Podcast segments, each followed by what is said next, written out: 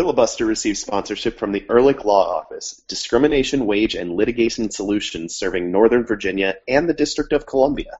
They handle employment issues, including wrongful termination, wage disputes, discrimination, equal employment opportunity matters, and more. They also handle civil rights litigation, defamation, and general litigation. For a free consultation, visit ehrlichlawoffice.com slash filibuster.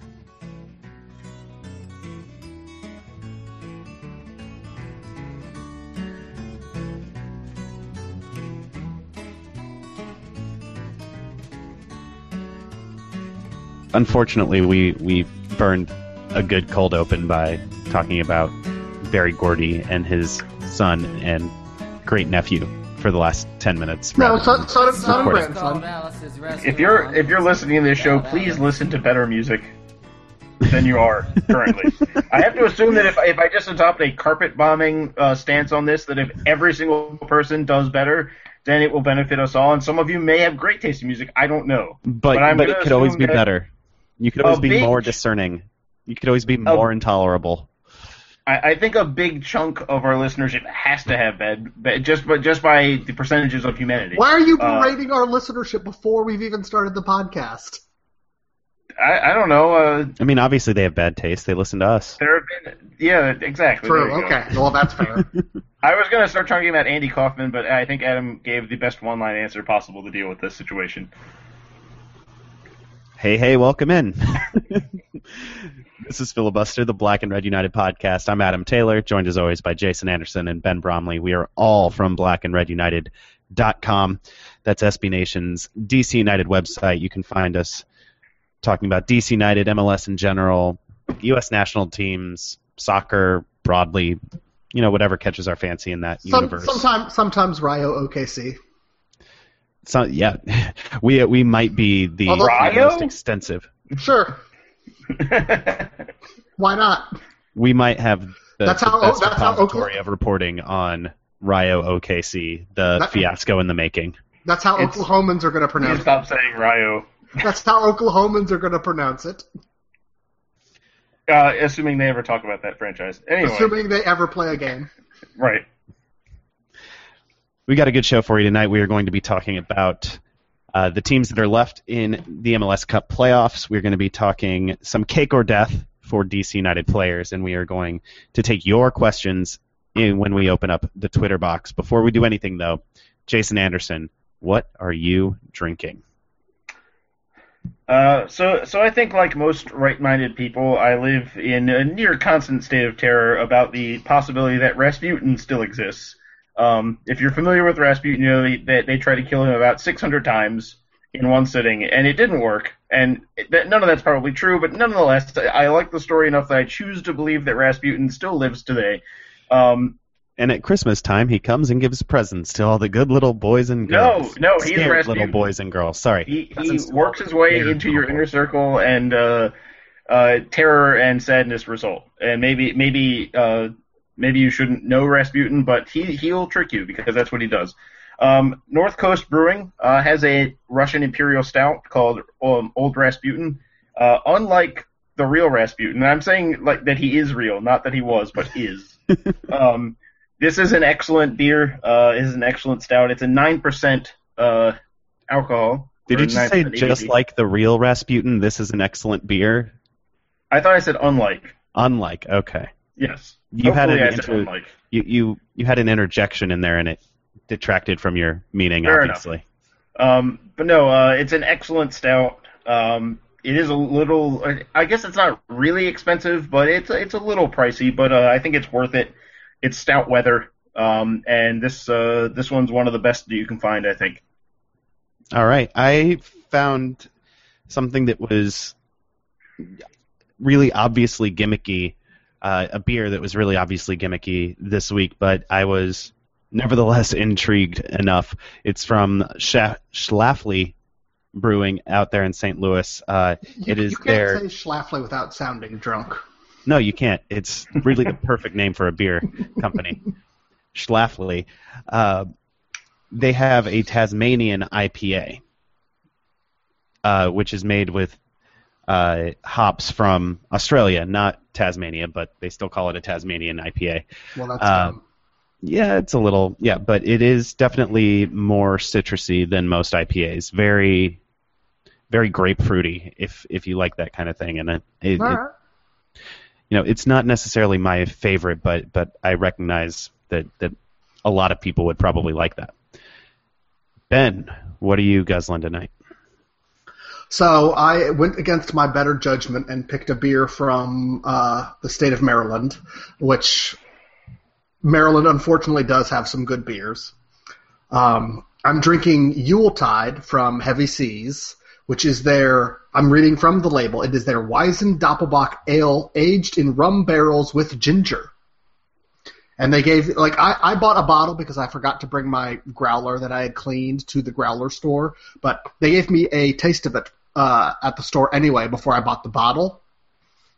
And, uh, yeah, it is quite delicious on both, uh, in both variations, so It- I recommend It it. does sound very good, but um, we do have to take some issue here because I deliberately did not drink a, a Christmas beer or spiked eggnog tonight. I, I guess I'm taking your normal role, Ben, as the the etiquette curmudgeon here, and I have No, to I point mean- out that it is not yet Thanksgiving. No, I, I, drinking a beer with Yule in the title is a little bit gauche. It's a little No. out of bounds. No, I, I totally agree. I am. If you ask my dear wife, she will acknowledge that I am very anti anything Christmas before Thanksgiving. And yet, this beer sounded too good. Earlier today, I was watching the news, and the weather uh, the weather guy said he was going to deliver the Black Friday forecast and made no mention of Thanksgiving. So maybe Thanksgiving is just done. But it, maybe it's a collective hallucination. We've we've already started the Christmas season. We're just going to skip right past Thanksgiving and Sure. move on to consumerism. Should we just move Thanksgiving to Canadian Thanksgiving so there's more time for it to breathe between? Uh, it's And- gone. We can't we can't go back now. Okay. No, I refuse. I like. th- I love Thanksgiving far too much. I mean, it is, it would it is probably- probably it is probably my favorite of the holidays. having it like on the whatever third weekend of October instead of Columbus Day would I'd be okay with that. Yeah. I would have no complaints about that. Let's get on to the soccer. Uh, this weekend we saw home teams two, visitors nil in the conference finals. Both the Crew and the Timbers are going to take two goal leads into the second legs of the series as they hit the road uh, with a trip to MLS Cup on the line. Um, let's start out west. Portland three, Dallas one. The center backs for Portland each bundled one in and uh, on on either side of Dairon Asprilla's goal of his life uh, to lift the Timbers to a 3-1 win over FC Dallas. Um, we'll we'll get into this theme a little bit more in the the next game too, but Portland, but both home teams kind of took a page out of the visitors' book and gave them a taste of their own medicine. And yes, I'm mixing met- metaphors. You can deal with it. Uh, It could be a book about medicine. it has like little packets of medicine in it that you give to. I, I don't know. We're not. We're not going to take this to the breaking point. The metaphors are mixed. Just leave it at that. Uh, Dallas famously is a counterattacking team, uh, but but Ben Portland kind of lived on the break on this one. They didn't really score their goals directly on the break, but they had some decent chances uh, when when they got into the open field. Yeah, they did a good job of that. They did a good job of just being able to control the game at their level. They didn't like Dallas was able to do some of their things, but not in a way that was that threatening. And Portland was just able to adapt and do what they want. Uh, Caleb Porter hasn't necessarily been able to show that flexibility. He's been a little rough the past couple of years, and it was. I, for for whatever reason, I kind of like Portland, and it was good to see them actually be able to put it all together and figure out a way to hopefully for them get to MLS Cup. Yeah, and I know uh, a lot of people were were worried on Portland's behalf about how they would come at this game because the their success at the end of this year, the kind of the they figured it out when they went to a 4-3-3 that involved Diego Chara as a lone holding mid behind Darlington Nagbe and Diego Valeri. Valeri was suspended for this one. Rodney Wallace was suspended for this one. They changed back to a, a double pivot, a, a 4-2-3-1 for this one. Jason, obviously it worked out for him. What did they do to, to make it work? Well, by bringing in uh, Jack Jewsbury and playing with two true holding midfielders, and, and Jewsbury really held even more than than uh, Diego Chara did. Um, I think they kind of they took a lot of the wind out of the sails of Dallas's counterattack because when you try and counter, and a team is a lot of times holding with uh, two defensive midfielders in front of a back four, there's nowhere really to get into. The the the danger isn't there as much. It's hard to stretch them out when they've got the extra man. So um, I think Dallas had some trouble with that. Um, Mauro Diaz still did a pretty good job of finding finding gaps in the middle. Uh, but down the wing, it just seemed like they weren't able to find um, Fabian Castillo as much, which um, a lot of times that movement for, for Dallas comes from the middle. They they play from the middle out to Castillo, and he he does the rest.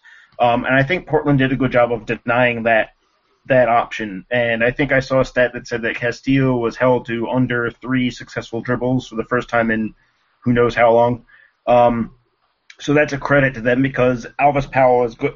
As much as he's a very promising right back, he's still only 20. He's still pretty raw, and you don't really want a player like that stuck against Castillo. Or and uh, Michael Barrios, who uh, for much of the first half they were actually sw- um, switched, was which was an interesting move from Dallas because in the first 10 minutes Portland really looked like they were just going to uh, kick the door down, um, and Dallas did a, a, little something to respond to just sort of force Portland to be a little more conservative. Um, but uh, ultimately, I think a lot of it had to do with the the the move to play the extra defensive midfielder um, and but to continue having an attacking mindset, just because you you move the pieces around doesn't mean you necessarily change the overall idea of how you're going to play. And Portland still attacked, um, which to their credit, it really it really paid off. And I think earlier this season they wouldn't have done that. I think missing Valeri and missing Wallace, they would have just tried to make sure there was a shutout and and just sort of settled in for that.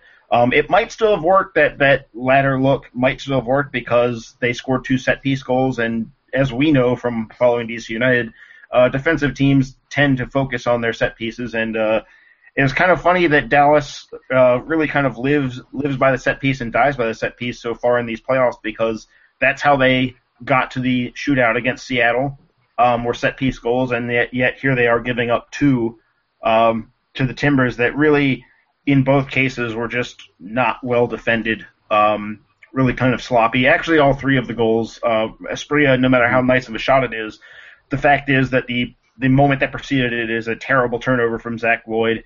Uh, Jesse Gonzalez is about two steps away from where he should be when that shot is taken. So um, Loyd, actually, to, to bring Loyd up again, Loyd really had a nightmare of a game. Um, he was involved on the first goal. He was involved in the second goal. Um, and by involved, I mean directly responsible for the first goal. um, he was marking Liam Ridgewell and then just stopped. He just sort of drifted towards the crowd of people, and Ridgewell just sort of jogged in a straight line, received the ball, and, and finished as if no one was around. Um, because no one so, was around. Right, and, the the set piece thing and Loyd's performance makes me wonder if Pareja won't consider a switch to Walker Zimmerman. Um, who comes with his own issue because if Walker Zimmerman could stay healthy, he probably would be a starter. But he is maybe as injury prone as anyone in the league, and Parejas surely he doesn't want to waste a sub on a center back that gets injured. But um, on the other hand, the way they defended set pieces and the way Loyd played overall, I, I don't know that he can't stand pat. It's a really tough decision that he's going to have to make. Perhaps most importantly, Walker Zimmerman's mean mug game is strong as we saw after the penalties in the uh, the last round of the playoffs. You mean, you mean when he, he turned to mean mug and everyone dodged him to go celebrate with their goalkeeper instead? Yeah, he his his his decision making on when to mean mug could use yes. some work, but the mean mugging itself was right. That's top true. drawer, absolutely top drawer. Uh, so Valeri and Rodney Wallace will both return from suspension for the return leg in Dallas. What does Caleb Porter do? Does he put out a more aggressive formation when he goes on the road because two of his best players are going to be back, or does he stick with the the double pivot that worked so well the first time? Uh, I don't think he can. I, I think the four three three is what got them to this point. Mm-hmm. Um, and I think, I think the the way Portland has been talking since the game, I think they really are committed to the idea of making sure they get themselves a road goal.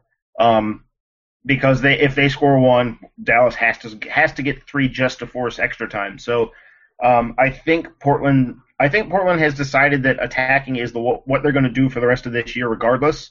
Um, with Valeri and with Nagbe coming back, I think they kind of have to leave Nagbe in the middle, which leaves no room for an extra holding midfielder at that point, unless they want to move Valeri out to the wing, which there was a stretch of time last year where Valeri played on the right more than he did in the middle, but uh, that didn't really work that well. Um, I think they they have to go to the. It might not be a four-three-three. It might be that the wide players, the wide forwards, are really wide midfielders, and they play more of a four-one-four-one.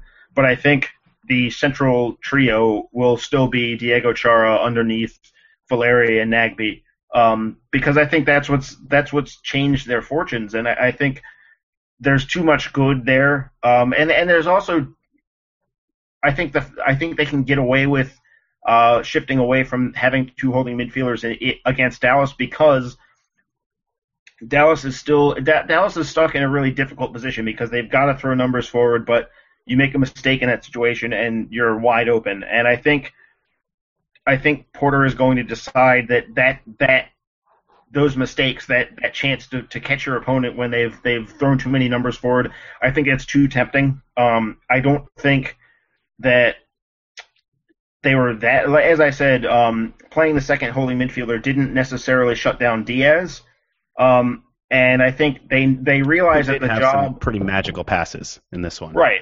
And I think that they realize they realize that the job there is not so much um, shutting Diaz out of the game as much as containing his influence and making sure that the the the wide players for Dallas aren't speeding past the fullbacks. And I think if they can restrict that, they'll they'll cope with Diaz as long as they are cutting out Barrios and Castillo. If they can if they can contain the ball or contain the game in the middle, and and I think they're going to try and do that by keeping the ball, um, which means more Valeri and more Nagbe. So um, it would shock me quite a bit if we saw one of Nagbe or Valeri stuck out on the wing and they stick with a four-two-three-one. That would be a major surprise to me. I think um, Porter has kind of pushed all his chips in on uh, the more attack-minded central trio with with Chara underneath those two. So that's what I would look for. Um, but then again, the Portland, uh, Portland admitted that they kind of misdirected everybody all week by saying, um, "Yo, we got to focus on defending, and will, will it be Will Johnson or Jack Jewsbury um, playing in defensive midfield?" And they made it sound like they were going to be a little more negative and and accept another 0-0 uh, home draw like they got against Vancouver. Um, and they may they may have uh, they may have tricked Dallas a little bit, and they may, or it, it may have had an effect. I'm not sure. Um, but I don't think that they're going to change strategy at this point. I think they're going to follow this attacking thing all the way to the end. Ben, do you think there's any big changes Oscar, Oscar Pareja can make, or is it just suck less on defending set pieces and get Castillo into space? Is that really all it comes down to? I mean, yeah, I think it is suck less on, on defense and, and get Castillo going. I mean, Fabian Castillo, who very spurious rumors had uh, rumored at being a $34 million man uh, in this offseason, which is ridiculous for any MLS player. That would crush by multiple times over the existing MLS right. record. It, it's absurd. So don't believe everything you read, children. Um, but yeah, he, he, he needs to get into more space and be able to create more. And it, yeah, I mean, it's it's like, I mean, at this point in the season, you are who you are. There's there's no big changes you can make to try and be someone different. You have to you you've come in with your game plan. You've made it on what you are, and at their best, Dallas can make up this difference. They can, uh, especially at home, right? Yeah, they're at home. Um, Mm-hmm. They they can they can make up a two goal difference, uh, especially with uh, an away goal to uh, to their advantage. Um, they're not going to do it by playing a different game. They're going to do it by playing their game, and I don't think it'll happen, but it surely could. All right, that'll, that'll be the first game on Sunday, 5 p.m. I think on ESPN. The second game will be 7:30 or so on Fox Sports One. It will feature the New York Red Bulls and the Columbus Crew. They played to a two nothing Crew win in this weekend. Columbus scoring a whole nine seconds into the game and then waiting until later on, like very late in the game, to put another one past a completely flat-footed uh, Red Bulls defense. And if you get a chance to watch that goal, and if you haven't seen it yet, first first go watch the Asprilla goal from the Portland Dallas game because despite all the mistakes in it, it is just a ridiculous goal that will leave you your jaw agape. Uh, but this other goal in the New York game and the the Columbus game, and I didn't write down the player's name, but it's not one I'm actually familiar with. Jason, who who set up that goal? Uh, Cedrick Mabwati or Cedric. I, I'm not sure whether he's supposed to be referred to by his first or last name. I, I've Um, just heard. but- Ce- I've, I've just heard Cedric. All right, Right, we'll go I, with I've heard him. But yeah, Cedric came in off the bench and destroyed everyone in his path. and and basically went and one mixtape on the New York defense.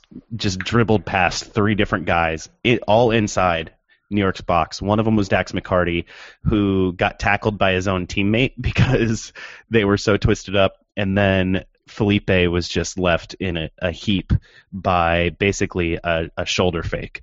Um, not even a, a ball fake, not not anything with footwork, just a change in, in body shape and momentum left him just kind of his ankle's broken and he was just in a heap, which for those of you who've been listening for a long time and have been DC United fans for longer than a year, you will understand why you can hear a smile on my face as I talk about Felipe lying on the ground in a heap.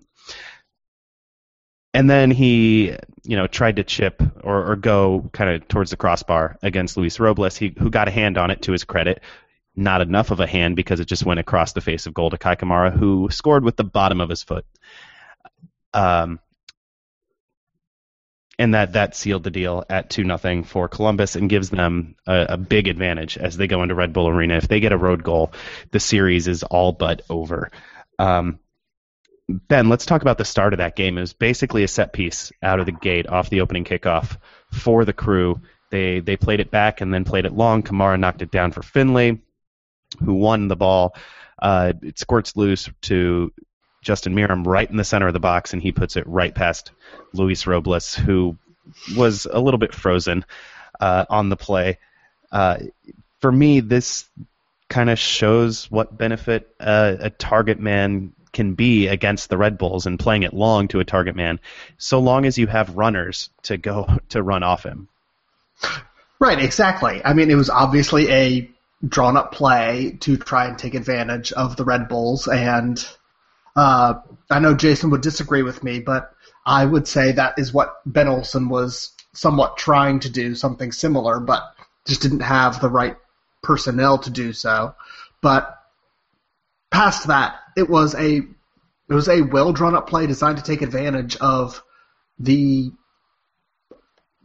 uh, to take advantage of the Red Bulls and the fact that uh, Zubar is in there and he's not their first choice, and uh, to take advantage of the fact that they played DC United the past uh, two weeks after before the international break, and so they may not be expecting, they may not be ready for as uh, a, a more offensively adept team, and so it was it was a perfect situation for them to just start out and punch the Red Bulls in the teeth, and they did, and they were able to take control of the game from the very beginning.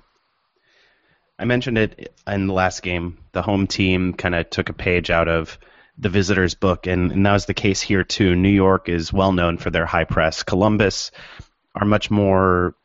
They'll take the ball wherever you, you let them take it. They're not going to try to force the issue in your defensive third when you have the ball.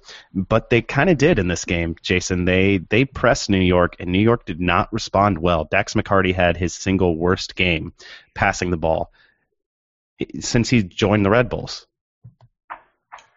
Yeah, and I think uh, Columbus deserves credit for realizing how important it was to disrupt McCarty's uh, passing game, um, because it, it's funny how in the modern era now, a defensive midfielder's ability to connect passes has become so vital.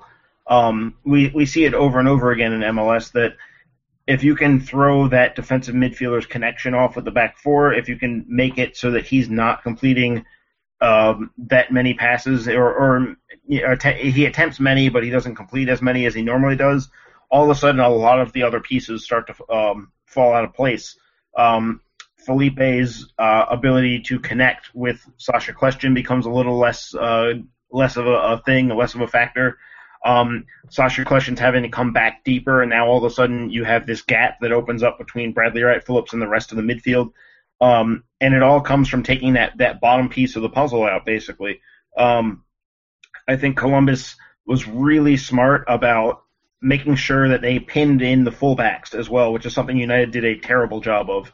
Um, because what happens with McCarty a lot of times is that if Felipe and Kljestan aren't there, if he can't go forward, he's always got the fullbacks to, to look out for.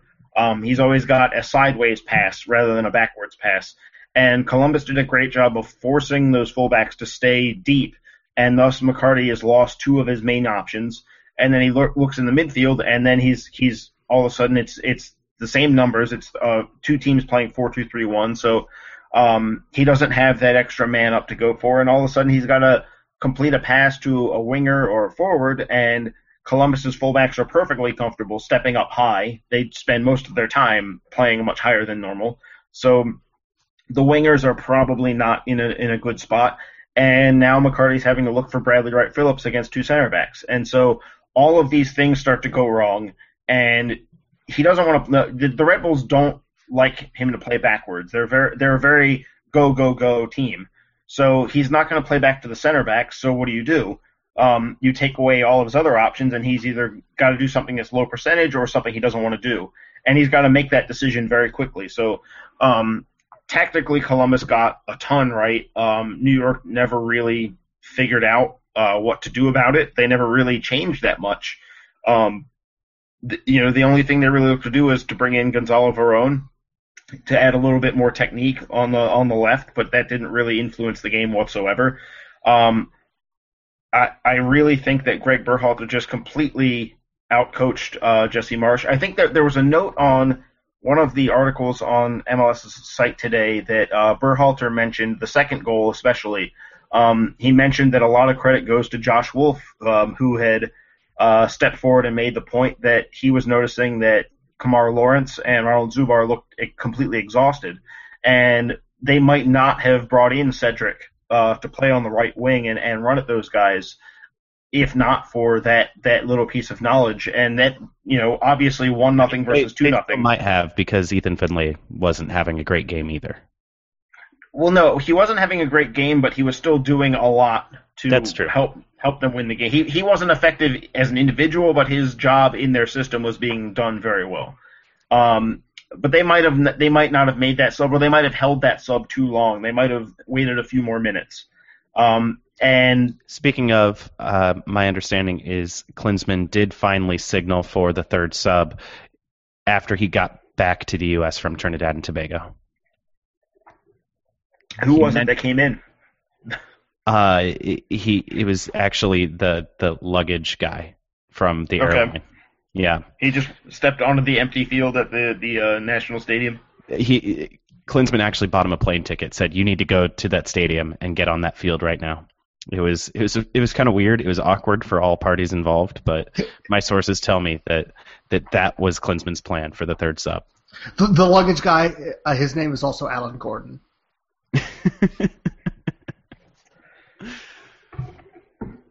But but you know, it was interesting to see. Um, we we were just talking about this uh, offline, but um, the crew bench is essentially turning into DC 2012.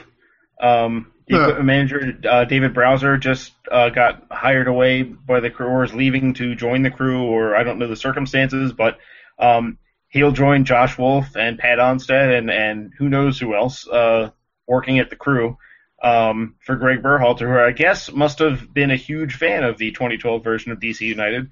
Um, and he's now on his way to, to doing what that team did, which is to knock out the Red Bulls, which is pretty fun in my book. Um, probably won't be as dramatic as as DC's because the series has not switched uh, the order of the legs, and there's no major storm coming, and Columbus is up two nothing. So uh, the drama side might not be there, but you know, you you knock the Red Bulls out however you can. You know, if if the Red Bulls, you know, Bradley Wright Phillips gets on the board early, goal in the second half, all of a sudden it's two to two, and then, you know, a I, I don't know who their version of Nick DeLeon is, but he he gets in behind the the line and Ethan puts one past puts one past Luis Robles late in the game. That could be almost as dramatic as 2012 was. That is what I'm officially predicting now, just because it's the Red Bulls. it would be incredibly heartbreaking for them and wonderful for me. I, I would prefer just a beat down by the crew. I would prefer like a three to zero. You want you want them to do to New York what New England did to them last year? Yeah, I do. That's also also fair. I've always I've always been a proponent of, uh, especially especially in games that with teams that I actively like. Uh, I prefer I would pr- much prefer just a giant beatdown rather than a good game. That's that's fair. Ben, do you think any either team makes any changes in New Jersey, or do they just try to be better versions of themselves? I mean, obviously, uh, Columbus isn't making any changes, so and yeah, again, I yeah, I think they're just trying to be. I, like I said before, I think at this point they are who they are. I mean, New York could bring in Gonzalo Veron into the starting lineup, but that doesn't seem like a good idea after he's been a sub for so long, even though they paid a crap ton of money for him that it doesn't appear on the MLS salary charts. Um, I think, I mean, or you could bring in Shaun Wright Phillips. Uh, I, don't, I don't think that's a good idea. He's even healthy. Uh, yeah, but even if he is, he's still Shaun Wright Phillips. Hey, So- uh, per- no, go ahead. No, that's just, uh, I'm done. I'm just like, ugh, Shaun Wright Phillips. I mean, the thing with the Red Bulls is, and this has been a theme all year long for them, is that everyone everyone has been clear on the fact that no team is more sure of who they are and what they do than the Red Bulls. The problem for them is that someone found them out. Um, Columbus clearly figured out how to beat the Red Bulls. They showed everyone this is the blueprint on how to beat this team. Um, the problem for the Red Bulls is what's Plan D. Um, and if Jesse Marsch is going to be given Coach of the Year for some unknown uh, reason, I mean, he won the Supporters Shield, but um, he was basically being instructed on how to how to run his team. He's given given a, a blueprint on what to do, and he had no injuries all year. I don't know So how he gets Ali the Coach Curtis of the Year. is the coach of the year, is what you're saying.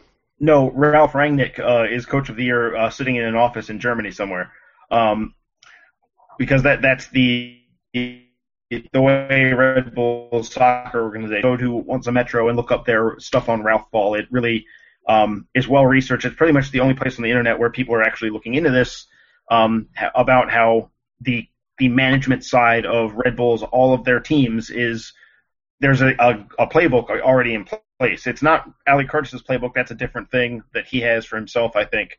Um, but anyway, um, Jesse Marsch Well, uh, needs to show also- his coaching abilities. And it's also funny. I think I was listening to another podcast, and I think they they were talking about how I think it was Red Redberg, uh, not Salzburg. What's the other Red Bull? Leipzig. Yes, they did basically the exact same play that Columbus Crew did in the first ten seconds. Yes. And so, yeah, just the fact that they didn't send that Well- bit of information over to Red Bull New York is Actually, the thing is, the the red. Uh, I believe there was a quote from Dax McCarty where he said that the last time they played Columbus, Columbus tried that exact thing over Right, again. yeah, yeah, yeah. Where they played it to Will Trapp. He played it long because he's pretty accurate over distance. Uh, you throw it up to Kei Kamara, and then the runners are present because they're charging from midfield, so they know what's coming. Um, and in this case, the Red Bulls just did a bad job defending the knockdown. They did they didn't do well with Finlay winning the, the loose ball, and Sal Zizzo did nothing to track Justin Meram. Actually, Sal Zizzo and Matt Miazga both did nothing about um. So they were just not ready to go, which is something that as DC United fans were kind of familiar with because we saw uh, not not our fair share of first minute goals, but like a decade Way share more, of yeah. first minute goals uh, conceded by a team that was just unaware. So We were the Um, one percent when it came to yeah, the, our collection of first minute goals allowed. but uh, I would say for for the, to the Red Bulls changes, there's not really much they can do. Um, Veron hasn't made a difference in games enough to justify putting him in. Um, I saw some mention of um, Anatole Abang, the the I don't know if he's 18 or 19 year old, but he's he's a big target man um, that they've brought in a few times. And they they earlier in the season there was a stretch of time where they played Bradley Wright Phillips on the wing, and uh, they essentially dropped Grella for that um, to bring in Abang and, and have the long ball option, but. I don't think that they're going to drop Grella given the season he's had for a teenager on the off chance that long ball works, especially since um, Gaston Sauro will be back from suspension for Columbus, and he's going to walk straight back in the starting lineup because uh, Tyson Wahl did a very good job. He overachieved, but you know when you overachieve, it means that regression to the mean is coming around the corner, and um, I feel like if Columbus stuck with him for another game, they might have a real problem on their hands. So Sauro is going to come in, which means the the idea of going long to a target man is even less appealing. Um, I think Marsch is just going to try and uh, get his team to execute better. They're probably going to work a lot on some clever set pieces because Columbus isn't that good at defending set pieces. Um, but other than that, I, I think it's just going to be for them. It's going to be about execution. I think for Columbus, um, there will be a little bit less high pressure. I think they're going to be a little more selective um, and a little less adventurous with the ball, and a, and maybe a little more reliant on Kamara's ability in the air. Um, but ultimately, I think the, series where there are going to be changes is probably going to be uh, out west. I think in the east, I'm not sure that there's no evidence, at least, that Jesse Marsch has a plan B in place. Um, I think his plan B is C plan A and start from the beginning. So Basically, Um, turn Plan A up to eleven. right, a- and we've seen which that I think New happen. York's going to do. I think they are going to come out as confident as they can be at home. I think if they don't score in the first 20 minutes, we're going to see a team with some nerves, and they yeah, they're, it's going to be very emotional. playing tight. Right, it's going to be a very emotional, um, emotional game, and I think that means for Columbus, they need to be really emotionally level. They need to be very uh, medium to, to steal. I don't know who coined that phrase, but I'm stealing it. Um, they just need to they just need to stay really calm and stick to what they do best, which is keep the ball, spread it around, make the other team defend from touchline to touchline. Um, they probably need to watch out for Will Trapp because I feel like Columbus or New York is going to try and key on him physically um, to try and disrupt Columbus's game. Since you know New York will have plenty of tape to look at about how their uh, smaller, uh, high percentage passing defensive midfielder got uh, chased out of the game. Um, I think they're going to try and make sure that happens to the crew. Um, we might see a little more of Michael Parkhurst and Sauro uh, passing the ball, uh, just to, just as a way to sort of mitigate that. But um, yeah, I, I think that's a really good point. That I think the Red Bulls are going to come flying out, looking looking to get their first goal early. Mean, everyone wants to score early, but I think New York is going to maybe have put too many eggs in that basket. And um, if Columbus can really survive those first 20, 30 minutes, I think they're going to be in a pretty good spot. We've seen this happen before to New York as well, where um, they get in at Red Bull Arena and it's like they have to win the game straight away or else it, they're doomed. Um, there's very little patience uh, in in the stands and also in within a lot of their players, and um, that served them well a lot this year. The the urgency that they play with, but I think in this case it might be a double edged sword. And with that, we are going to take a quick break. We will be right back. This is Filibuster, the Black and Red United podcast.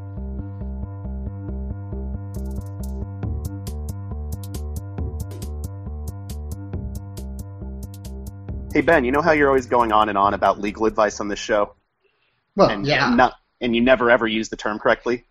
Well, of course not. I try not to use the term correctly. Right. Our new sponsors, the Ehrlich Law Office, they do use the term correctly all the time. In fact, that is what they do. Oh, so if I actually wanted legal advice, I should probably go to them. Yeah, exactly. If you're in Northern Virginia or the District of Columbia, they handle employment issues, general civil litigation, defamation, lots of stuff. Uh, they have you covered. Jason, I'm sorry, they do not have you covered because you are in Maryland, where they are not operating just yet. Uh, fine.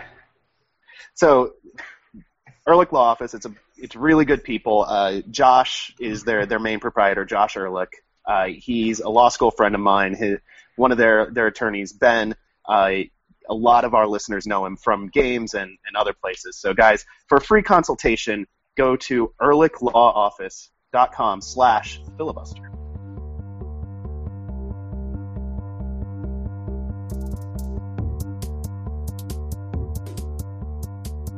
Welcome back to Filibuster, the Black and Red United podcast. It's time now for a little game we like to call Cake or Death.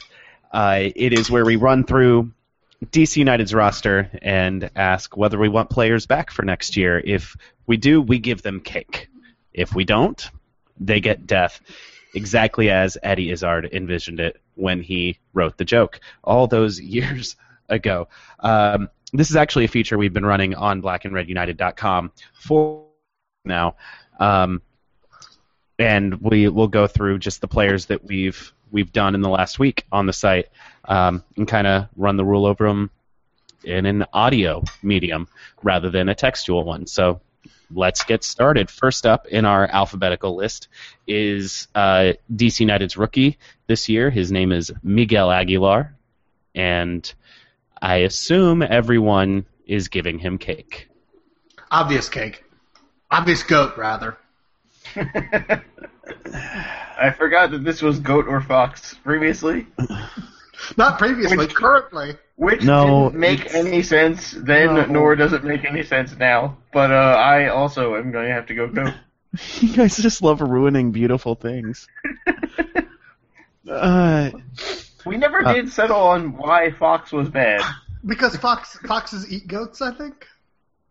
I don't think. Uh, what kind of foxes they're are pretty you small around? foxes. They Yeah. eat like rodents. I mean, yeah, foxes are probably Like an army fo- of foxes might be able to eat one goat. foxes are about the same size of goats, so I don't know, but it's No, they're it's, not. It's, Have you ever seen a goat or, a fox? yes, How seen- big do you think foxes are? They're smaller than most dogs. Goats are small too. Not that small. Uh, Do you see? Do you have like giant mutant goats in DC? No, I mean, do you have? yes, obviously we do. Actually, uh, we have government research goats. I, I think you have giant mutant foxes uh, trailing you throughout your life. Apparently, Yeah, down there in Virginia. a fox is the size of a very small dog. Like your dog is probably larger than most foxes. My dog is what thirty-five pounds. That's yes, my dog that's is like the size 35 of three foxes.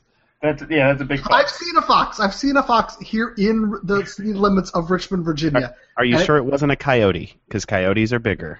Yes, I'm sure it was like I'm sure it was a fox because it was red and had a large bushy tail. Jason, that checks out. Was it was it a goat wearing a fox costume? That I cannot confirm, but a it wolf did. But It's it a good did. thing. Don't eat me. I'm one of you. It, it did run away and go into a burrow, and I don't think goats, even in fox outfits, would go into a burrow. That's exactly what they want you to think. It's possible. Miguel Aguilar um, didn't get as much playing time, maybe as as some people wanted. He had a spectacular goal in preseason to help win the Armadillo down in Austin, uh, and it will be the only Armadillo trophy for the foreseeable future. Because my understanding is, wait, is that right? Forget I said that. No, yes, they- that's right. The Aztex are on a break this year. Yeah, okay, that's what I thought. Um, but I think he's somebody that basically everyone wants back. We have a lot of commenters who are trying to shoe him, shoehorn him into positions that he doesn't necessarily fit because he's a really exciting, intriguing prospect. But he's not a central midfielder. He's probably not a forward at this level. He's a wide midfielder. He's a winger Right. outside Um, forward maybe uh, in a four-three-three or something, but he's that that's his position, and we should not Yeah. try to shoehorn him into places where he doesn't belong on the field. I, I actually think as a wide forward in a three forward setup, he would be pretty pretty excellent fit at that. Um, or in a four two three one, I think that helps him uh, quite a bit. Um, Aguilar's problem right now uh, is decision making uh, on and off the ball in defensive phases, um, awareness of the game that's going on. Um, in terms of skill level, in terms of adding some speed to the team, I don't think there's any doubt that he's a, a, a useful player for DC United. Um, it's just he's got to develop the, the the mental side of his game, and if he does that, I think we're going to see a lot more of him. And he has a full off season to go over tape, to do whatever studying he needs to do to to get to that place. And Lord knows DC United needs some speed, uh, that- especially and- next year. And Aguilar is a very driven person. He Mhm. wouldn't he wouldn't be where he is at all if he wasn't. Um, so you know the the signs point to him improving quite a bit in the off season as well as um, in the preseason and going forward in 2016. I think we should be expecting Aguilar to force Olsen to put him on the field. I, I don't think. I think he's going to push his way into more minutes, whether anyone likes it or not. Next up on our list, a man at the other end of his career, Davy Arnaud, who ended the season injured with uh, concussion symptoms. Uh, he's 35. He's just had his third, I think, big concussion in his career. He was, Ben, as you wrote earlier in the fall, DC United's indispensable player. Without him, they really had to change the way that they played the game, even with a guy with the quality of Markus Halsti, who has looked good in European Champions League games. That's the level he's coming from. He could not quite replace Davy Arnaud. Yeah, no, he couldn't because Davy Arnaud is basically everything Ben Olsen wants in a central midfielder, uh, all packaged into one Texan whirlwind, and so it's it's hard to replace, especially in the middle of a season, uh, especially when you're not the player who was brought in to play that role, and all that combined, yeah, it it, it was tough to see Arnaud go down, and it really did mark a different epic for the uh, team. Uh, all of that said, I I, I, I wish Arnaud the best in recovering from his concussion, but obviously, United at least needs to have a player who is a credible starter who's trained who's trained with the starting group to replace him because especially at 36 even if he comes back next year which is not a given he's not going to be a full-time starter he just can't be at that age uh, even though he's been a great player, a great has had great fitness levels his entire career. He just can't be penciled in as a starter. So you've got to have another starter caliber player at that position, whether it be Michael Farfan, whether it be somebody new that you bring in. Uh, there's just got to be somebody new at that position. So I think I give him a provisional Fox, just on the based on the fact that they have to bring in somebody else who can play that position. We're just going to keep speaking different languages during this this whole exercise. Um, Jason, would you give him cake or death? It's a it's really a tough call for me because he is so important to Ben Olsen's system, but at the same time, we do need to move forward. He is nearing the end of his career and coming off uh, a concussion that that may actually be the end of his career. Right, and I I think this decision might end up being uh, one that he makes himself. Um, I think maybe five years ago, uh, it's a tough a tough call. Uh, not knowing the the concussion issues or anything like that, I wouldn't want to speculate on on how things are going for him day to day. But um, when you're already at an age that midfielders tend to retire or have been retired uh, at, um, having a months long mental uh, or, or brain injury, um, that's not really something you really would want to test. I, I would be surprised if Arnaud decides to continue his career, um, not based on any information, just based on knowing that he has a concussion and knowing what his age is, um, and that he has a history with concussions. Um, I think United really has to move on, whether it's to find another player that can play his role um, a little better. We've seen some talk of Will Johnson. Personally, uh, I would like to. I'm kind of spoiling something I'm going to write in the future, but Russell Teibert, um, who does not start for Vancouver but would be fantastic in that role for DC United. Um, but in any case, whether that's the move or whether it's a change in style of play where that um, second, more abrasive midfield position alongside a defensive midfielder, that if that doesn't exist, um, you move to a diamond or to a 4-2-3-1 where there's more of a linking aspect involved. Um, either way, something's got to change, I think. Um, and this is one of the positions where that change kind of comes to the fore. So uh, I'm, you know, with all due respect to Arnold, I gotta say Fox just because it, it's probably time for him to move on. It's probably time for the team to change a little something in their game, or at least adapt the the current system to younger and uh, faster players. Well, whatever happens, I we all obviously wish the best for Davy Arnaud, and if he wants to get into coaching, set him up with the DC United Academy, I would be very happy with that, um, assuming that's something that Davy and his family want. Next on the list, Jairo Arrieta, a guy who came into uh, DC at the beginning of last year uh, via trade from Orlando City, who had selected him somewhat surprisingly in the expansion draft. He was out of favor in Columbus. He didn't really fit Greg Berhalter's system. He's getting up there. He's on the wrong side of 30. Um, but he always seemed to perform, especially against DC United. So, if nothing else, by taking him on the team, United got a, a guy who scores again of the mix. He started the season really hot, scoring twice in the Champions League and uh, netting a game-winning goal against Montreal. Scored only two more times in 2015 after March. Um, Jason, cake or death for the Tico? I I feel like it's it's in, in without a replacement in place. Um, I think it's hard to argue that Arrieta should go because we saw how often he was able to change games that United was pretty dour and uh, sort of stuck in second gear. Um, Arrieta doesn't necessarily offer a lot skill wise um, that we can't find somewhere else, but uh, his attitude, um, his urgency, his ten- he does run offside an awful lot, but that comes from it's not a um, stationary player who just doesn't understand what's going on like Leonard Bahoy, um, who I think we've vowed several times not to bring up ever again. What we just the hell are you doing? And yet you Uh, keep doing it. Uh, but uh, Arrieta is trying to break in behind. Um, it's it's an offside with a purpose. Um, it can be frustrating, but Is there that are like times Highlights magazine? I, I don't know. I think I've seen that in the doctor's office. You didn't have Highlights magazine when you were a kid. It, the tagline is No. fun with a purpose. I remember it. Come on, how do you not I remember have- Never, we never read it because I, I I had better things to do with my time. Were you never a kid? He was born at I was, 40. but I was- he's he's I was not, he's not 40 yet, but he was born at age 40.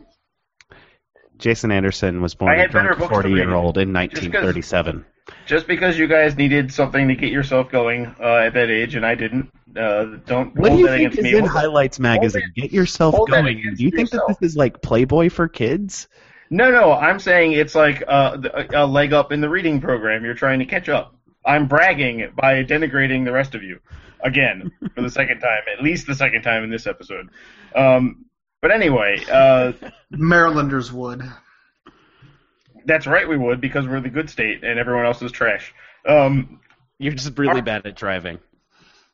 Really bad. uh, I my, my opinion on driving is actually that literally everyone is bad at driving. Like but there Maryland are drivers are the worst. I think, we, but I That's think not I, true. I think we can all agree that Pennsylvania drivers are the worst. I actually haven't had that many problems with them. I'm gonna keep trying to steer correct. this back to Arrieta, whether you guys like it or not. um, I, I think that it's gonna be difficult for DC United to find somebody with experience to come in and be the sort of uh, change of pace forward uh, that that United kind of needs. Um, the only problem Alvaro Saborio? That's the see. That's the problem. Once they re-signed him, they sort of signed. They, they consigned themselves to a change of pace forward who was only sometimes effective and wasn't effective as a starter. Um, Arrieta was able to be an influence on games whether he started or came off the bench.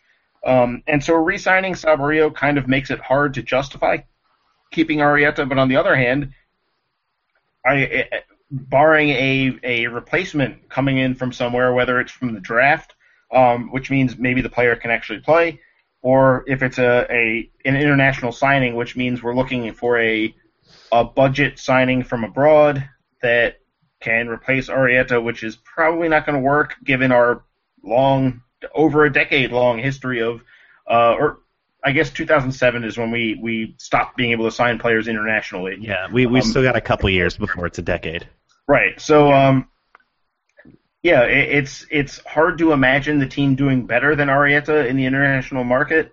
Um, he seems to like it here. He's a little expensive to be the fourth best forward on the team, um, but on the other hand, I don't I don't have a lot of confidence in in United going out and finding a player with experience that can replace him. Now, if they want to go young um, and go through the draft, so be it. Um, we've I think talked on Twitter, not so much on the site, but um, about Eryk Williamson at Maryland, uh, who is uh, a freshman but is a DC United Academy player.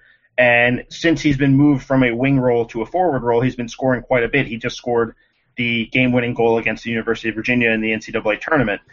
I And don't think he's ready. Had an incredible run to set up a, the game winner. That was in that was in the uh, Big Ten tournament. But that was the Big Ten final. That's right. Yes. Um, so he's been playing really well. I don't know that he's ready to come out just yet as a homegrown signing. Um, I Especially since we don't have a USL team set up.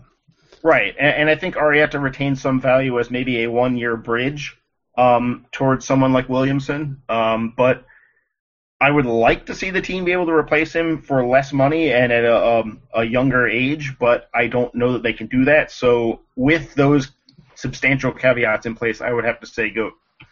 All right, the next name on the list is Bobby Boswell, club captain, center back, international man of mystery. Ben, cake or death for Boz? Uh, I think it's a fairly obvious goat. Um, the question of whether or not he should start is a much more lively debate. But uh, We'll get into that later in the offseason, I'm sure. exactly, exactly. But I mean, bringing him back, I think that's a fairly obvious goat. He's he's the club captain. He had a pretty pretty good year uh, despite despite everything, and um, yeah, wh- whether or not you you want him or Kofi Opare to start is a is a different thing, but he's got to come back. Even as a third center back, not many teams have that good of a third center back. I don't think he's going to be the third center back to start the season, but regardless, th- those three center backs are better than most teams' three top center backs, and you've got to you've got to be able to have you've got to be able to go at least three deep, if not four deep, on your center back line. Yeah, that's exactly right. I think Boswell is the starter um, in ink, not just in pencil. He's he's the inked in starter for at least the beginning of next year, and the dude doesn't get hurt. And the only way he loses his starting job is if he falls off a cliff. I don't mean figuratively falls off a cliff, uh, performance wise. I mean literally goes to New Mexico and, and walks off the edge of a cliff and somehow is injured at the bottom because I'm not convinced he would be injured if he fell off a cliff. Uh, but if he is, then he might not start the next game. But that's really the only way I see him losing the starting game, the the starting gig. Uh, so yeah, obvious cake, easy cake for me. Did you almost say goat there? There was a slight pause. No, I just uh, stuttered. Mm. It's a really good quality to have in a podcast host. Goat. I also say goat. Uh, the For next one, Already said it. Go ahead. The, the the next guy on our list is uh, going to be just as unanimous the other way, except no, he's not. Facundo Coria is the next name on the list. We didn't see much of him this year. We saw some of a few appearances when he first uh, was signed. He had one disastrous decision at FC Dallas and was basically never heard from again. He's uh, an interesting player, a lot of skill, a lot of creativity, a lot of uh, determination to be the guy when someone has to be the guy. He is perfectly happy to to take on the mantle. But his decision making is is kind of suspect. He he and I'm sure many of you remember, just dribbled the ball through people until he lost it against FC Dallas, despite having at least one teammate completely wide open in his line of sight. And FC Dallas took the ball the other way, as they so often do, at speed, and scored to win the game and cost United a point. Uh, Jason, yeah, this happened in stoppage time. We should know. Yeah, yeah, this was late in the game. He Nine, was, uh, 90, 90, sec, 90 second minute. Right. Yeah, his his job was to come in and not screw up, and he couldn't do it. That said, Jason, uh, my understanding is you have an argument for cake here. Yeah, Coria Coria is making the as little as as an MLS team can pay a player. That's what Coria is making. Um, and I don't think you're going to find a more skillful player than, than him at that that price point. Um, I think United maybe has misused him. Obviously, you work your way into a doghouse. Um, it's it's hard to get out of, even when the team is crying out for that change. Um, but Coria is kind of he's a he's a wild card in a different way than Aguilar was. Uh, Aguilar comes in on the wing and become we United becomes more aggressive. Um, Coria is a purely a central player, and a lot of times United struggled to create down the middle at all. Um, and I think there were several times where where he could have come in and been a, a more useful player off the bench. Um, I thought it was interesting that he made the the subs bench during the playoffs. Uh, actually, um, though that was as much due to Michael Farfan's injury as anything else. Um, I think if United wants to change formation, if they want to play with a number 10, um, currently they don't really have a natural number 10. I think Farfan can sort of play that role, but it's not his natural spot. Um, Coria, I, I would hesitate to put him on just because of the lack of defensive awareness, the lack of game awareness um, as a starter. But there are going to be times where you're losing, where taking that risk is worthwhile. Because what's the point of if you're down two one, there's no point in not trying to go and get the equalizer. You lose three one, so be it.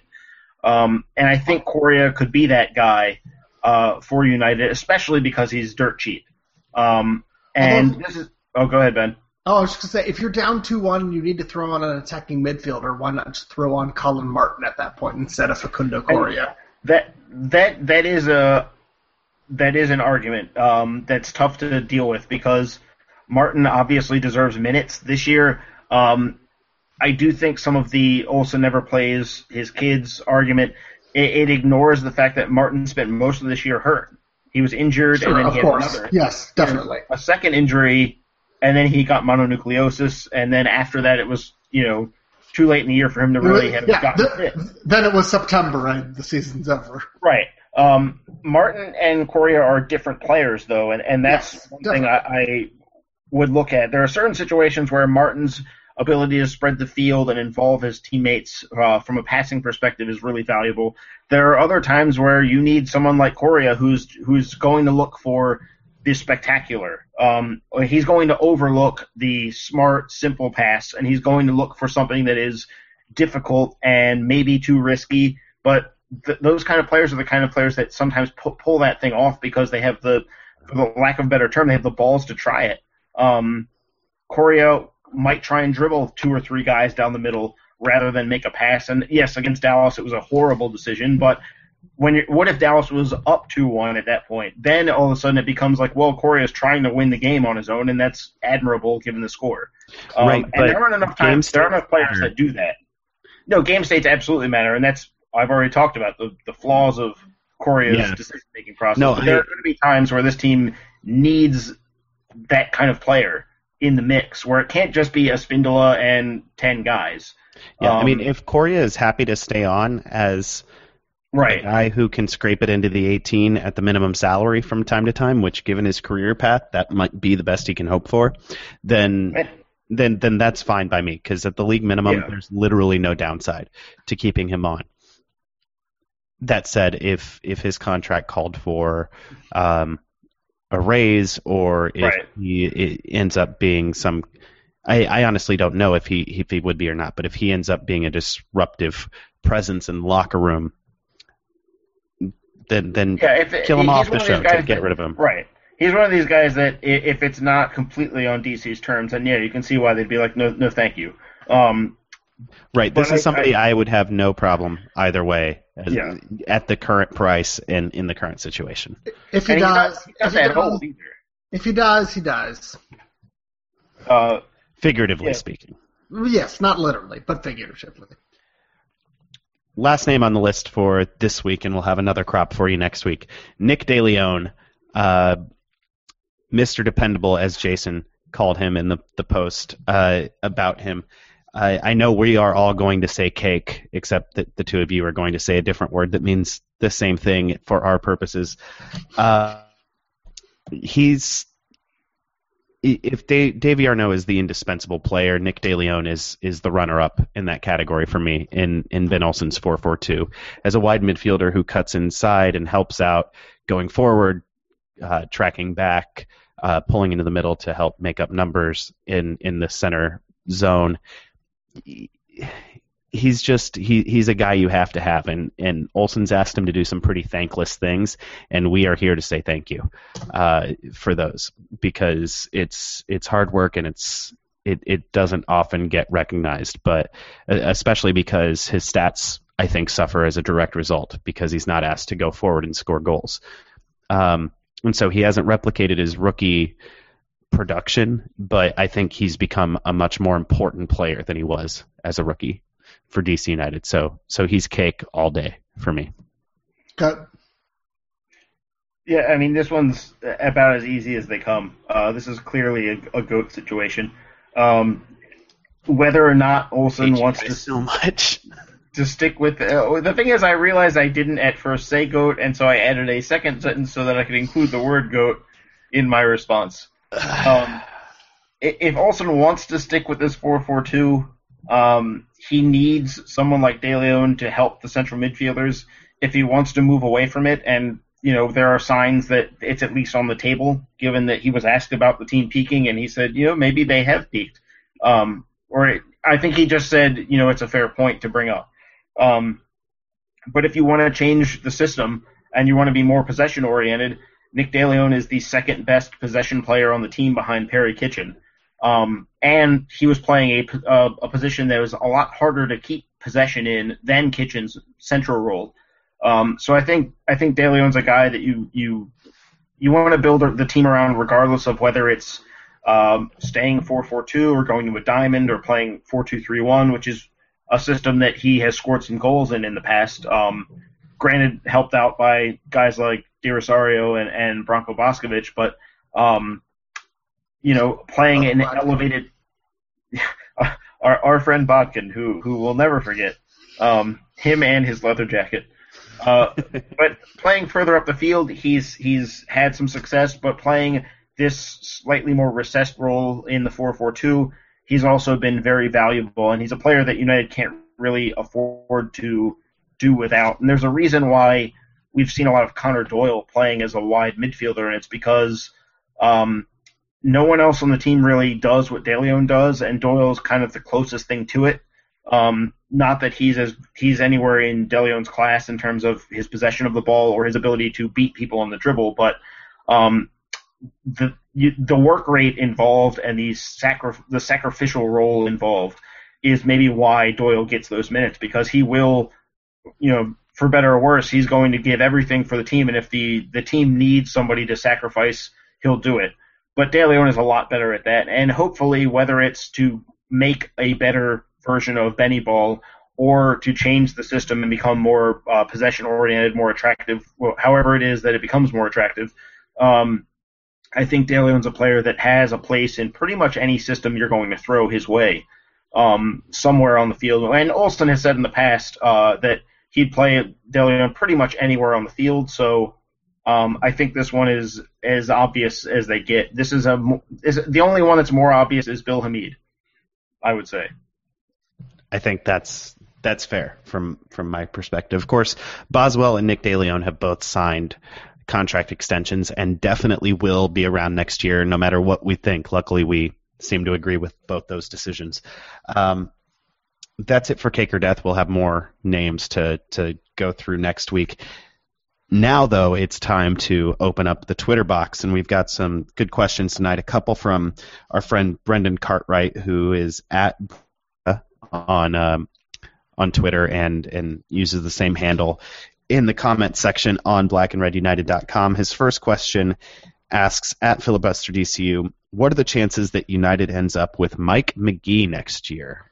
He was MVP not too long ago for the Chicago Fire, and the Fire are going to have a new coach next year, and they are probably going to be looking to change out some parts.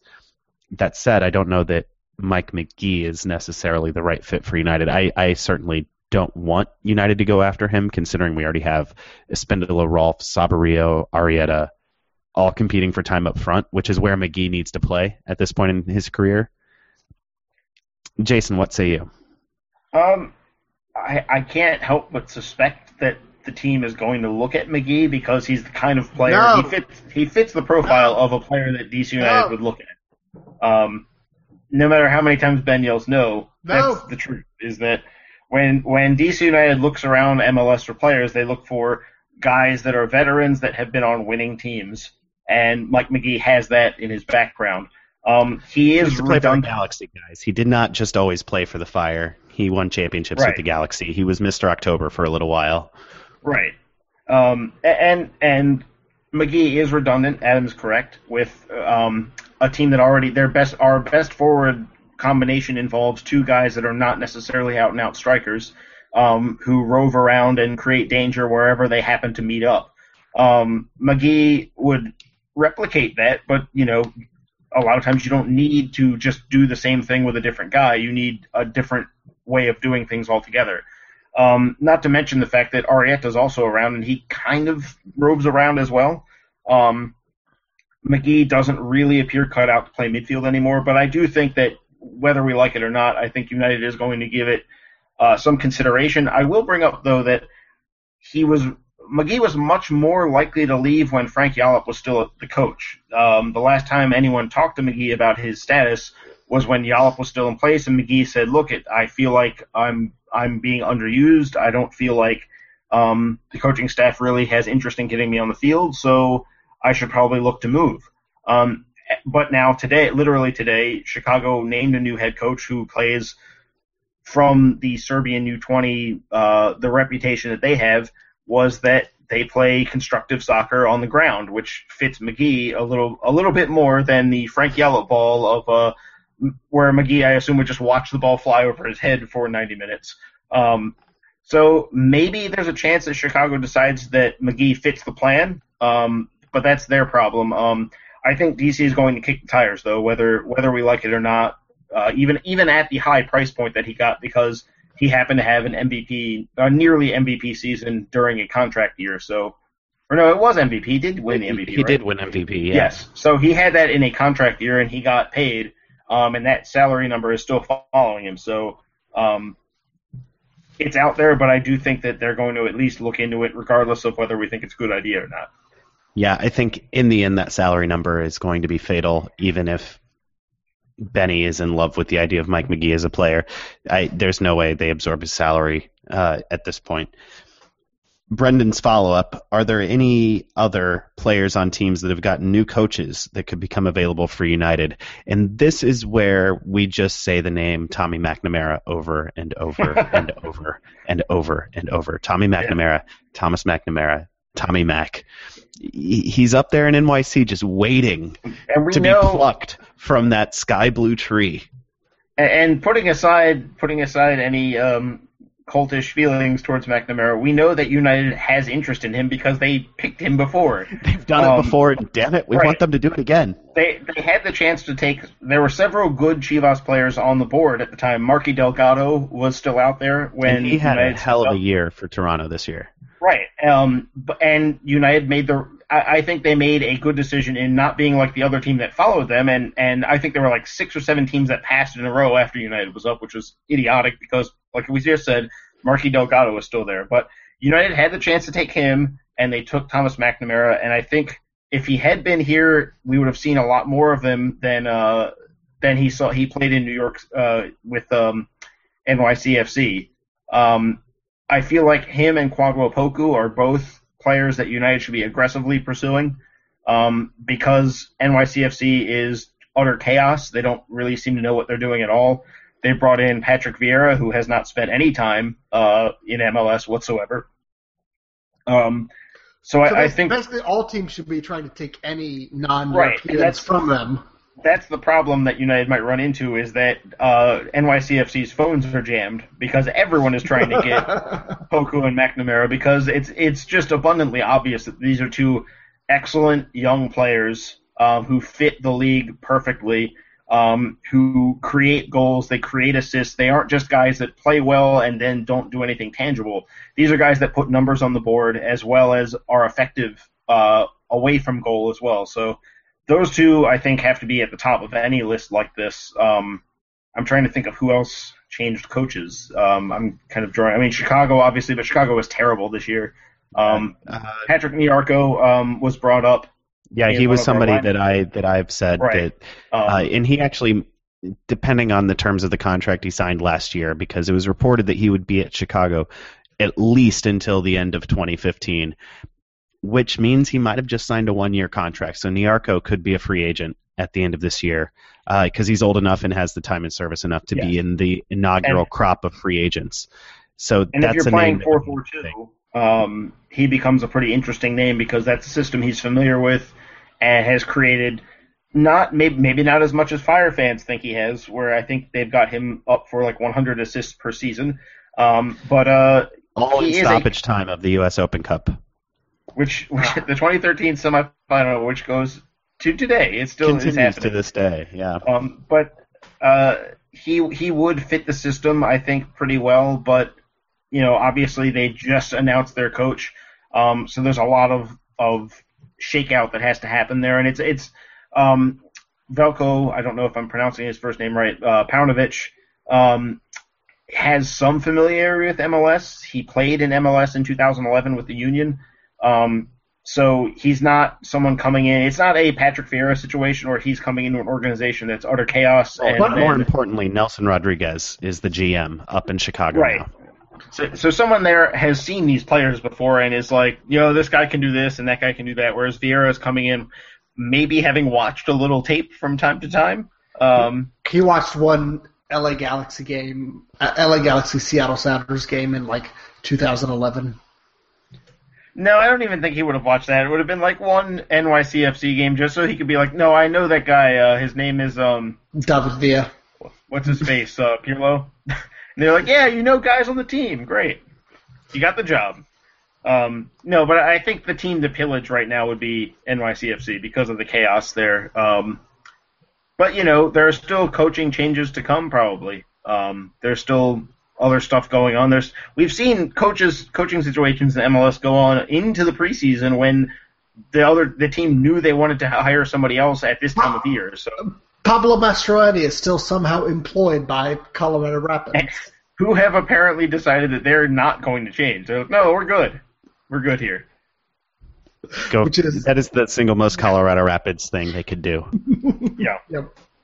He's, he's presented no semblance of a plan the last couple of years. Like even even Ben Olsen basically had to re-interview for his job after 2013 and say, "This is my plan to save us." And 2014, we were the best team in the East in the regular season. So obviously, the plan had some merit, whether you agree with it or And- not. It had merit.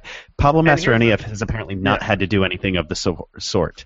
He has just thing. been given the keys. Not just Mastroeni, but Paul Bravo, the GM, uh, because Kasper also had to come in and interview for his job.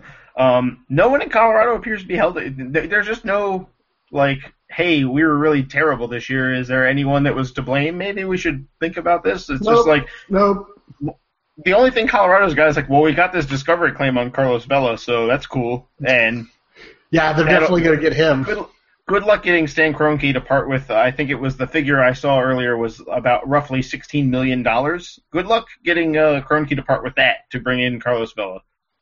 Unless MLS just decides that they'll do it for Colorado, but they won't do it for Colorado. They do it for somebody else. They do it for gonna do this Seattle. for Colorado. Like Colorado, you're you're gonna screw this up. I'm not gonna hand you this money. That's crazy. Yeah. And they'd Our be last- right. Our last question tonight comes from Josh Weber, who is at Salisbury United. Uh, I'm only going to read part of your question, Josh. Uh, I apologize, but we are over as it is. Uh, who is the starter? He asks us at filibuster DCU. Who is the starter most likely to be traded this winter? Please be more creative than Chris Pontius in Well, this Chris- answer. Chris Pontius won't be traded because he's just going to be available in the reentry draft. So Right, but there's always a chance that he gets traded before that and signs a new contract. uh, I don't. I don't think so. I think he's going into the reentry draft. I, I, I think you're right. Um, but is there a starter who's likely to be traded this year? Because United has needs. United has very tangible Right. needs on the field, yeah. and there are But- some but- positions we're stronger at than others that maybe we, we see a trade. Maybe I I really don't think they sign they, they trade any of their, their center backs at this point. But that's that's a position of strength. Maybe Sean Franklin gets traded to somebody. Actually, that, that's a good shot because somebody could use Sean Franklin for a year before he drops off. I mean, he's he's got more than a year before he drops off. He's still in his twenties. He's what twenty nine right now, so he's probably got two or three good years left. No, at least, no, no. at least two or three good years. I 31. think But he's 31. He's not Oh. 29. he's thirty one. Okay, yeah, maybe he only has Yeah. one or two good years. Um, see, my my thought is is the age of a lot of United's players is going to dissuade trade Yeah. interest. Exactly. Um, and so you- you start to look at players that teams would want to trade for. Um, obviously, if Perry Kitchen were to sign a contract, people would be interested in him. But if he's leaving DC United, it's because he's playing in Europe. Um, and Yeah, let's be clear, a the fact that he hasn't signed a contract trade. yet means right. And the fact that he hasn't signed a contract yet, and we're nearly into December, means that he's probably going to Europe. Um, you might want to start emotionally preparing for that. Um, but The to, three of us have been answer the emotionally question- preparing since August.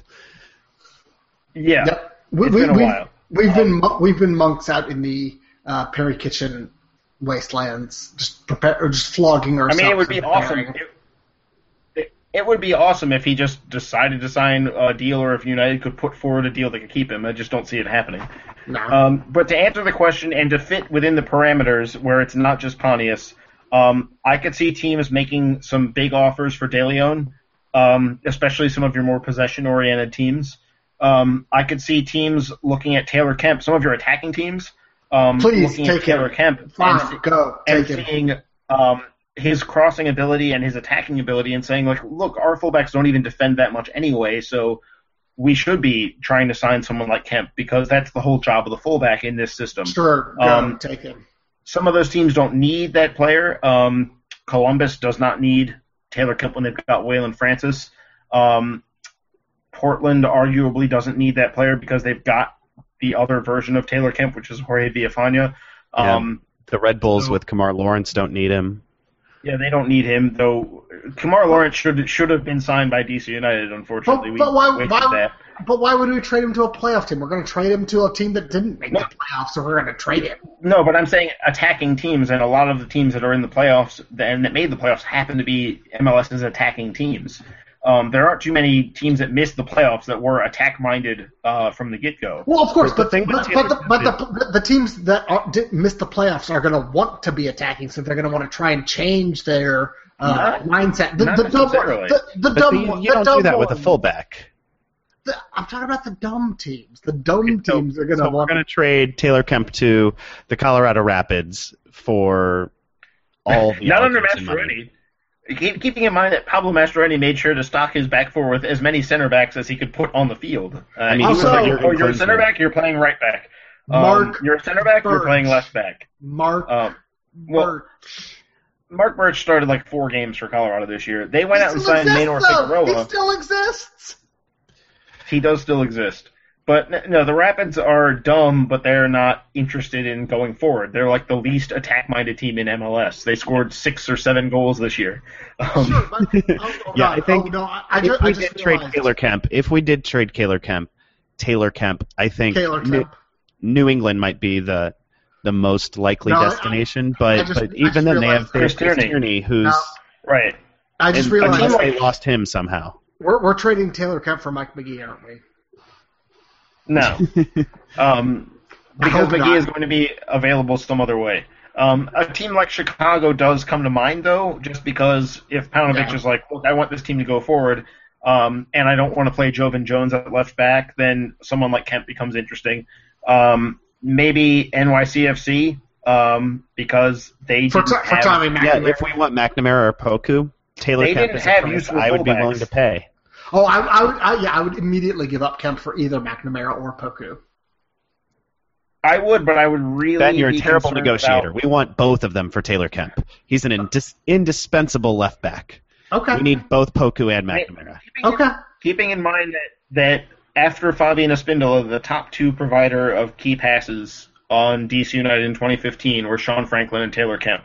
Um, I know, this but- is a team that play they they depend on the fullbacks to provide scoring chances, and it's I not know, great that But we can do better than Taylor. that they got that high.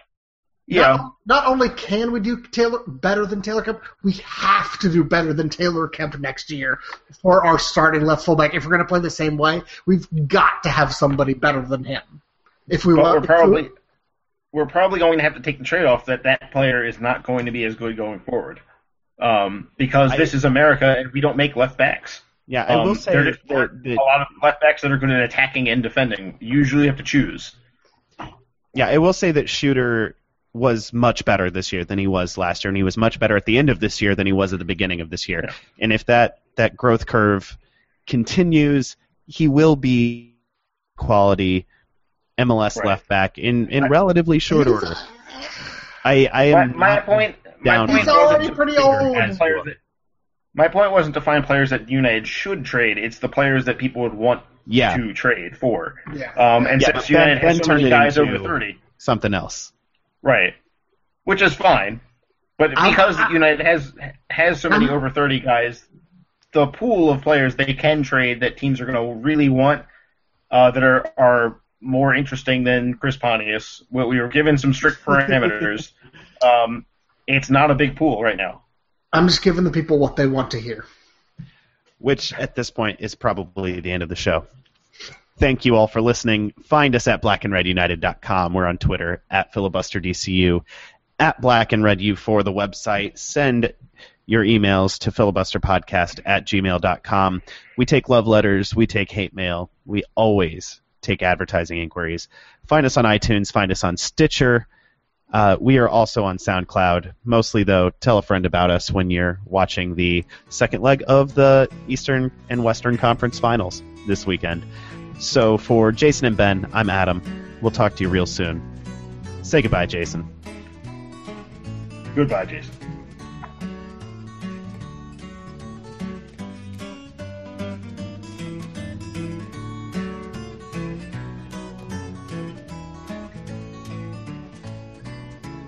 Song is called Alice's Restaurant. It's about Alice.